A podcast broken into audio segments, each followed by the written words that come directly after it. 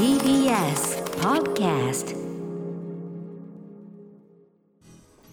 1月5日火曜日時刻は6時30分になりました。TBS ラジオをキーステーションにお送りしているアフターシックスジャンクションパーソナリティの、えー、6時以降の30分手前のところあの時報前めちゃめちゃカミカミになってしまって申し訳ございません。ライムスター歌丸です。そして火曜パートナーの宇垣美里ですここからはカルチャー界の重要人物を迎えるカルチャートークのコーナー今夜のゲストは私のお師匠さんです文筆家の岡田育さん本日はお電話でのご出演よろしくお願いしますこんばんは。どうもお願いします。明けましておめでとうございます明けましておめでとうございます。はい、よろしくお願いします。今年もよろしくお願いします。はい、岡岡田さん今ね、あの我々はあのズームではい越しにね、あのお姿を拝見してるわけですけど、はいもうな、なに、なんかラストエンペラーっていうか、なんかい。やいや、うんこれは、うんあの皇帝フランツヨーゼフの衣装を着て、あはあの背景は石岡英子さんのこうラッカの王国の。なるほど。はいああ、落下の王国でしたね。そうですか、はいそうですか。なるほど。え、と、ということ私は。の今月中には絶対行きます。ああ、なるほど。ぜひぜひおすすめですよ。行きたくなりましたよね熱く語ってしまいました。はい。はいはい。さあ、ということで、岡田育さん、本日はどのようなお話をしてくださるんでしょうか？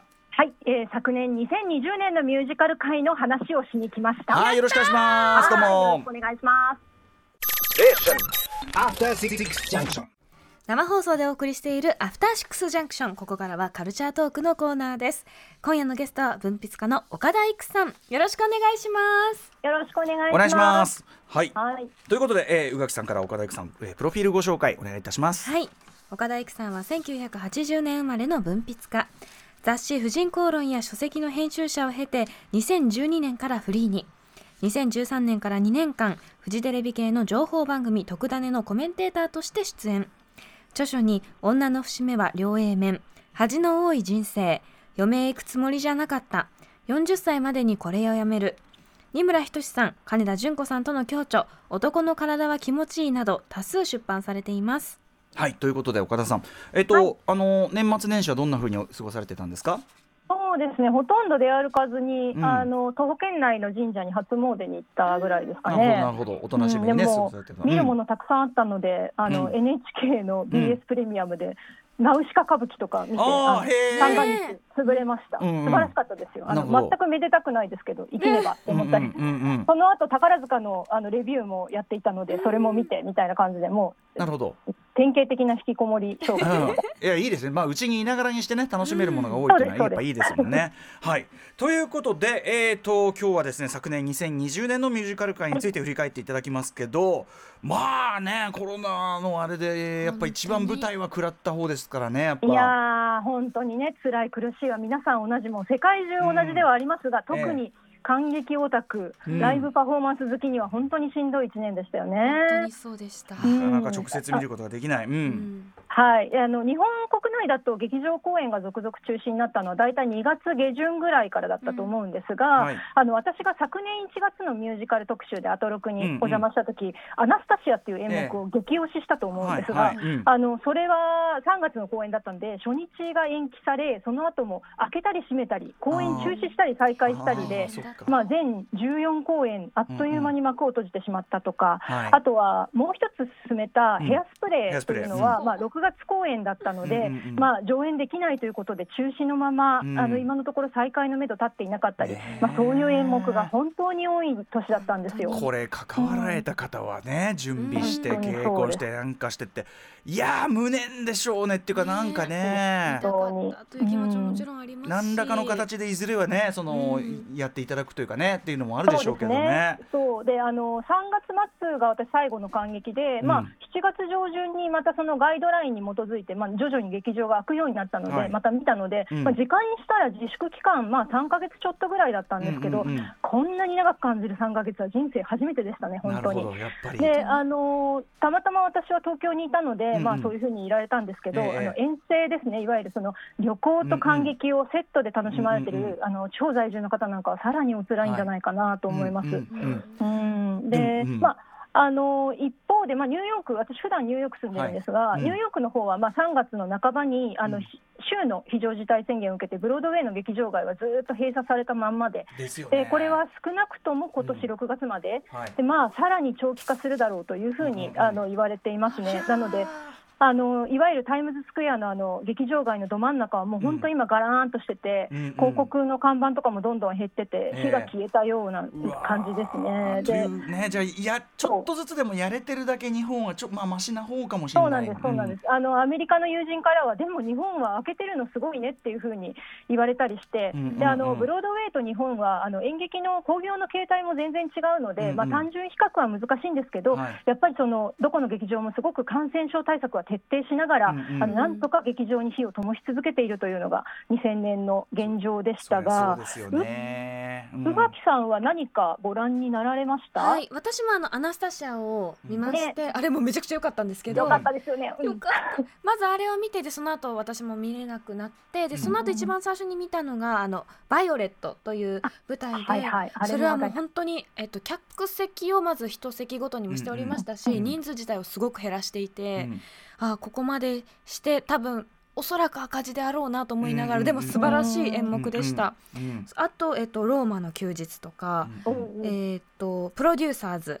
あとはあの、ノーステージノーライフっていうあの、うん。まあ曲ですね、ずっとあの歌を歌うステージを止めるなっていうものと、あと一番最近見たのが、えっと、昨年末にチョコレートドーナツを見に行きました。おお、ご覧になったんですね。素晴らしかっいたです。かがでした？うん。なんかまああの映画そのものの,、はい、うん。あの話ではあるんですけれども、うんうん。やっぱりその目の前で見ることによって、こうなんでしょうね浴びれる圧というか、うん。そのエネルギーってやっぱり全然違いますし、特にそのああいうお話だからこそあの話の流れはぜひ映画を見たりとかうんうん舞台を見ていただきたいんですが、そのカーテンコールで全員が出てきて、うんうん仲良く手をつないでるところで、私もう涙が止まらなくって、うんうんうんうん。こんな世界にしたのは誰だと思って、うんうんやっぱすごくこうしみる作品ではありました。うん。なるほうどね。んねえでもはいそう結構ねご覧になっててよかったですねそれはね。ななんとかうんねなかなんとかなんとか。なんとかなんとか。あと来年今年うんもなんとかなんとかって感じですが。なんとかね、はいなんとか見れたらいいんでそすけど。のアメリカエンターテインメント界でいうとその舞台トニー賞がね。あ、なんですよ。あのトニー賞がね、まああれもあの期間を区切ってあの受賞させる話なので、はい。えっと一応2020年版というのを6月開催予定だったのを10月ええ。15日にノミネート発表をオンラインでやったんですけど、うんうんまあまあ盛り上がらないというか、まあ であねのうん。ねなかなか厳しいなという中で、まあいろいろ新しいねあの公演の形態とかを探していくという意味でここはもう数年単位で、そうね。あのあの劇場あ演劇界全体が変わっていかないといけないという正念場なのかなというふうに思ってます。はい。ということで、うんまああの逆に言うとその日本でねあのそうやって見られるうちに見られるっていうのはいかにありがたいことかってことですよね。そうなんですんうん本当そう思います。よりあのそのねあの価値が上がってる感じがしますけどうも。んうんはい、ということでここから、えー、と岡田育さんが選ぶはい2021年注目ミュージカルといったあたりを教えていただきたいんですけど、はい、えーとはい注目といってもね、なかなか今、すごく紹介しづらいんですけど、うん見られたらいいなという思いも込めて紹介します。はいえーともちろんですはい一つ目はイリュージョニストです。うんはい、えーイリュージョニスト、えーこちらはですね、原作は米国の作家、スティーブン・ミルハウザーの幻影師アイゼンハイブ。映画にもなったやつねえ。ーそうですね、2006年にエドワード・ノートン主演の映画がありましたね。うんはいうんであの今回のミュージカル版は、日本とイギリス共同制作の世界初演なんですよ。はいだから、まだ誰も目にしていない。なるほど。でえーっと一応、脚本はピーター・ドゥーシャン、作詞作曲はマイケル・ブルース、そして演出はみんな大好き、イギリスの若き天才、トム・ハザーランドというですね、あのすごい夫人で話題作で、一番注目を浴びていたのは、しかしこの作品、三浦春馬さんが主演なさる予定だったんですね。はい、あの昨年7月18日、惜しまれつつ他界されましたがであの本当に三浦さんのあの代表作になるんじゃないかと思って、みんな期待して待っていたんですが、その後、中止とも延期とも発表がないまま数ヶ月過ぎまして、はい。でこの11月に入ってからようやくキャストを変更して、えー1月の上演となることが発表されました。で、えー三浦さんが演じる予定だったアイゼンハイム役を海宝直人さんが、でその海宝直人さんが演じる予定だった皇太子の役を、うん孫波さんが演じるというスライド配役で、はい、あのやることが決まって、うんうんうん。でまあ、これ、ミュージカルオタクみんな、まあ、孫波が入れば大丈夫っていうことでですね、あのまあほっと胸をなで下ろし、うんうん。あそうか、三浦さんのこうんうんうん。う思いを継いで、あなんとか上演できるとうんうんうん。思っていた矢先にですね、はい。12月に入ってから、スタッフと出演予定者の方に新型コロナウイルス陽性者が確認されてしまいまして、うんうん。で佳境に入っていた稽古も一時中断。うん。で年の瀬の、えー12月25日付で当初予定していた演出プランの変更が発表されて、うんうんうん。でえー今回はコンサートバージョンでの世界初演となります。なというわけでもうどまさに2020年のいろんなこう紆余曲折というかあれもあったこれもあったっていうのを全部乗り越えて、うん。まあ、どうにかこの1月に見たいなと思いつつもコンサートでいいって思いながら私もチケット買ってあるので、はい。なんとか幕が開いてほしいという異様な思い入れのある。でもまだあの、はい。全くあの全く見てないビタイチ見てないうんうん。けれど推したいっていうのがこの作品これだってですかね。関係者ご一同のねそのなんとかして実現したいっていそううなんです。思いのもう累積がもうただごとじゃないよこれそう。であのもちろんねあの話題作他にもたくさんあったんですよ、要するにそのレ・ミゼラブルとかエリザベートとか、ええ。みんな知ってる作品の再演それだって楽しみなんですけど、うんうん。これから新しく生まれてくるミュージカルが2020年にうんこんなにいろんなことがあってでもなんとか開いてくれるといいなと思ってるっていうですね、万感の思いを込めて、うん。無理すごいエコひいきをしつついやいやあの今めさせていただきおます。話伺ってるだけでもその逆に2021年のそのコンサートバージョンの初演見てたんだよっていうのはちょっと歴史的にね、うん。後々はさどねどやれるやつですよこれ。そう。ですよ。ねやっぱりそうぜひぜひ皆さんご注目いただければ時間があればもう一作と思っているんはいですけれど、ぜひぜひはい。はいぜひあの同じく1月半ばから、えー東京芸術劇場でホリプロミュージカルパレードが開幕します。でこちらは私の推しもう皆さん聞きが来てますが、うんはいはい私の推しミュージカル俳優石川善さんがお出になるはい。のですが、うん今日のニュースで、えー主演の石丸幹二さんと共演の武田真治さんのコロナ感染が報じられたばかりのところなんですよ。でもうあの年明けから本当にあの稽古佳境に入っているところだと思うんですがもうはいこちらもね、無事に開いてくれとしか申し上げられません。それをはい受けてどうするはまだ出てないんですもんね。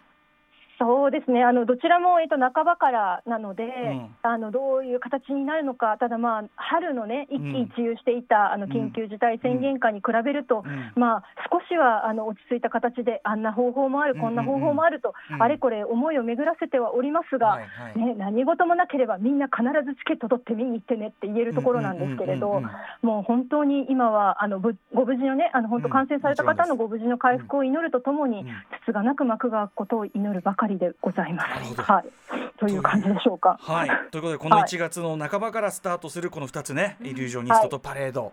い。やーはいでもお話伺ってるだけでなんか熱いしこうねそのイリュージョニストだったらそのコンサートバージョンで幕が開いた時の、はい。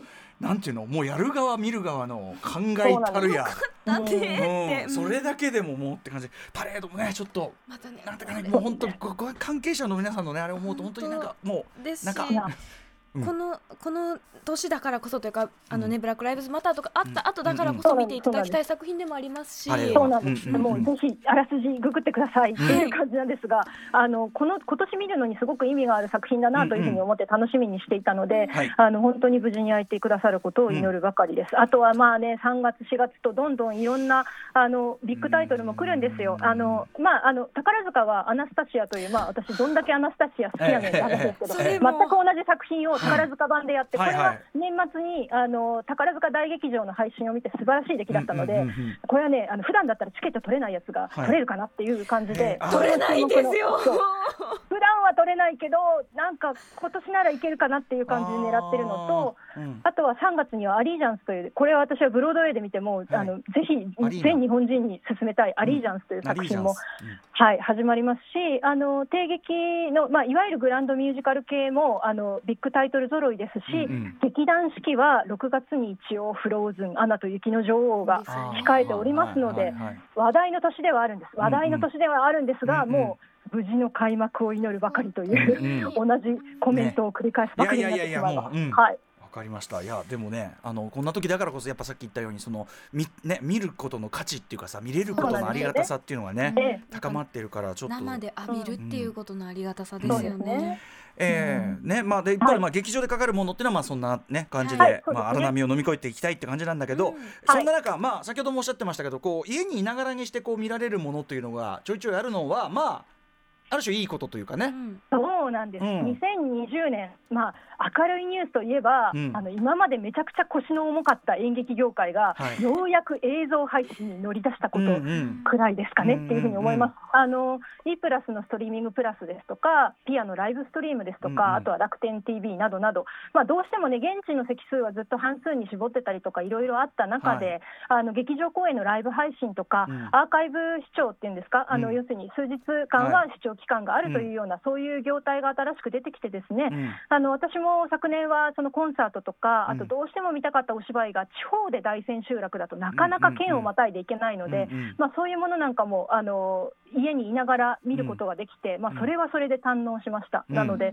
まあ、首都圏の方はね、まあ、あの劇場はあの多分緊急事態宣言が出てもあの開け続けると思うので、うんうんうんあの普段は見られないあのチケット狙ってみるのもいいですし、逆に地方在住とかあうん。のご家庭のご事情とかでどうしても見に行けないという方は、うん。あのまあ、3000円ぐらいから配信チケットありますから、はい。あのもうデビューにはもってこいのチャンスかと思います、もう実質無料なので、うんうんうん。あのどんどんいろんなもの調べてほしいなと思いますが、はい。あの歌丸さん、宇垣さんはどうですか、在宅で、あのうん家で、今でお芝居を見るということはうん。なさっていたり、慣れました、それとも？私、やりました、もうもう。慣れました、チケットが、が、慣れましたとか、あのチケットが取れなかった舞台があったので、うん。それのあの配信のうん。あの主演のお二人が歌を歌ってくれるところだけ配信っていうのがダディ・ロングレッグスっていうのがあったのはいはいはい。でそれを見ました、うん。行けなかった分だけ、これだけでも見られるっていうのはすごく嬉しかったですね。僕はね、あのーディズニープラス前岡田さんに教えていただいたねディズニープラスの ハミルトンね。ハミルトンが見られる。ハミルトンがうちにいながらに見られる。あんなに見たいみたいそうです、月決めハミルトン見放題700円、安い、ね。無料。ところがね、でで今日岡田さんいらっしゃる。ね、あのお話を伺う前にこれもうだからそのそれまでには見見てる俺は見てるだろうとそれまでにはね、はい。はい。でこれはい。お気に入り登録、はい。ですみませんあのコブラ会シーズン3ちょっと見るの忙しくて、えー。これこのまだ見てないっていうこのね、これ俺ら自分が俺これは自分が悪い。俺が俺は俺に失望、うん、すいません。あのマンマンダロリアン。マンダロリアンあのマンダロリアンば見てるのに。マンダロリアンばっかり見て。だからねそうなんですよ。であのお気に入り登録して安心しちゃってるパターンっていうかね。いつでも見られると思うと特にね。ハミルトンでもこれ俺が見てないのは大変な落ち度だというのは自覚しておりますこれ本当に。はい。あの歌丸さんあの、いつかいずれアトロクでもハミルトン大特集をね、こう、うん。これでもうできるわけですよ。今今からでもありですかねそうあの、うん。日本語字幕はまだついてないのかな、あの英語字幕で、あの見られるので、うん。あのただですね、もうやっぱりあのあれ劇場で見ても結構あの、うん。ネイティブじゃないとポカンとするようなものなので、うんうんうん一時停止しながら、うんうん英語の大役、あの歌詞を見ながはい。ら見られるっていうだけでもすごいことなので、あーそうかそうか。ぜひ皆さんもあのなんか。ね、あの環境が整うまで待とうということなく、うんうんハミルトンはぜひ見てください。生でそうか。ん生で素で見てたら理解できないところまでできるチャンスでもあるのか。ある種ね。そうですね。あの意味が分からなかったら途中で一時停止してググったりとかできる状態で見るハミルトンっていうのはそれはそれでおつなものなので、はい。あのなんかいいつかあのワールドツアーが来るのを待とうとかいうのでなく、うんうんぜうんうん。ひ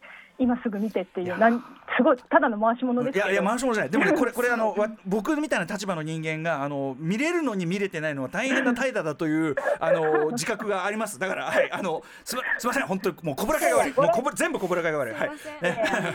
ハミルトン特集やりましょうねまた。あいや、はい。あのいや今からでもだやって大丈夫ですかね？結構ね舞台としてその初演は前になりますけど。あそうですね、うん。あのただ、まああの、リンマニュエル・ミランダが出てるバージョンの,、まああの映像が見られたりもしますし、うんうんやっぱり私はあの日本で見られるようになるまで、ハミルトンの話はアトロクで済まいとずっと思って我慢していたので、ごもう言えるぞと思って。あこれはいかんじゃあつまり私は事実上岡田さんを待たせてるわけねこれねいやいやとんでもない見なきゃ見なきゃ。はいいやでも、あとね、あの他にも例えばうんネットフリックスでプロムとか、うんあの映画ミュ,、ね、ミュージカル映画もたくさんありますので、うんはいあのいきなり舞台はちょっとっていう人は、うんあのもう映画版からでもいいので、いろんなミュージカルに触れてほしいなと思っております、私は。ーねプロム良かったってね宇垣さんもおっすしゃってましたごく良かったですねすごい良かったですよこんな一ね。年だったからこそこれを見て私はあの年末に見たんですけれども、はいはい見て終われてよかったなってすごく思いました。うんこれはだからその舞台とか映画も含めたそのあのまあうちで見られるそのミュージカルえーもの特集みたいなのをまあ岡田さんぜひですねお手伝いいただきつつなんかやってみるのはいかがですかね。確かに。ううん。ん、いやで本当にね、なんかそれぞれのじご事情であの家をね、なかなか離れられないっていう方もいらっしゃると思うんですが、うんまあ、あの家にいながら心の遠征ができるという意味ではですね、家に劇場を招くっていうスタイルでこう確かに。2021年や。って、ね、行きたいと、あと私もあの春以降、ニューヨークに帰ったら、また劇場が空いていない生活に入るという意味では、あのそうした方たちと事情が同じなので、まあ、生の感動には耐えられないあの変えられないとはいえ、まあ、ニューノーマルに体を慣らしてもいかないとなというふうに、うんうん思います、あとね、なんか皿笑いながらミュージカル見るとかいうのもね、またなかなかない体験でいいんですよ、あのやっぱりこうん。う前のめり感激はおやめくださいと言われながら、劇場でこうピシッとしながら見るんじゃなくて、なんかソファー寝っ転がりながら、こんなレビュー見ていいのかなみたいな。そうですよ。あれもね、また新鮮で贅沢なので、うんうん。あのそちらも私は強く強くお勧めした。いかつてであればもうとんだ大富豪のしねあれですよね。家に招く。苦しゅうないっだっていう話ですよ。家に家にラインダンスが来るみたいな話ですから。ねえ本当ですよねちょっとじゃあまあ岡田さんあのはい。ねあの近いうちにじゃあちょっとそれ計画させてください本当にそれ。はい、あのびっくりしましたので、あの、うん。次の機会には歌丸さんぜひやりましょう、やりましょう。はい見ておきましょう。ありがとござい。ますさあといったあたりでえっとお時間が近づいてまいりました。えー岡田由紀さんお知らせ事などありますか？お知らせ事、えー、と新刊があの出まして、女の節目は両 A 面、先ほどご紹介いただきましたが、あの好評発売中でございます。あとは、えー、とこの春に向けてあの新刊また準備しておりますし、ミュージカル関係でいうと、2020年にですね、あのミュージカルあの緊急事態宣言下で、えー、と取材されて一冊の本になった、We Must Go On という書籍がありまして、はいうんうんそちらにあの私、コラムも寄稿しておりまして、これは、えー、と通販と日比谷コテージさんで取り扱いがあります。そちらもぜひどうぞ。あとは、えー、と今夜あの夜11時から TBS テレビニュース23に出演します。なえおおおお。そ急に急に。おおそその往復でですか？いや、えっ、と着替えます。TPO なんで？電話が電話が終わったら赤坂に行くというこう不思議な感じにああそうなります。なんですね。ね何何お話をされる予定なんですあかの普通にコメンテーター、うんああのコメンテーターはいはい。のあのお仕事として、なんか、そちらが後に決まって結構びっくりしたので今から慌てて着替えてお忙しいですすみません。お疲れ様でございます。じゃあいえいえねありがとうござい。ますはいお気をつけていらっしゃいませではね。はい、ありがとうございます。ということで今夜のゲストは文筆家岡田育さんでした。ありがとうございました、はいありがとうございましたたすぐお声掛けします。どうも。はい、ありがとうございました。明日のこの時間は渋谷にあるカクテルバー8月のクジラの店長が登場です。映画にちなんだカクテルの本がここ行出まして。きたいんですよ、うん、こ私。私帯を書いたんですけどね、ってことは飲めるな。ひびちゃん飲めるよイエイ After Six Junction.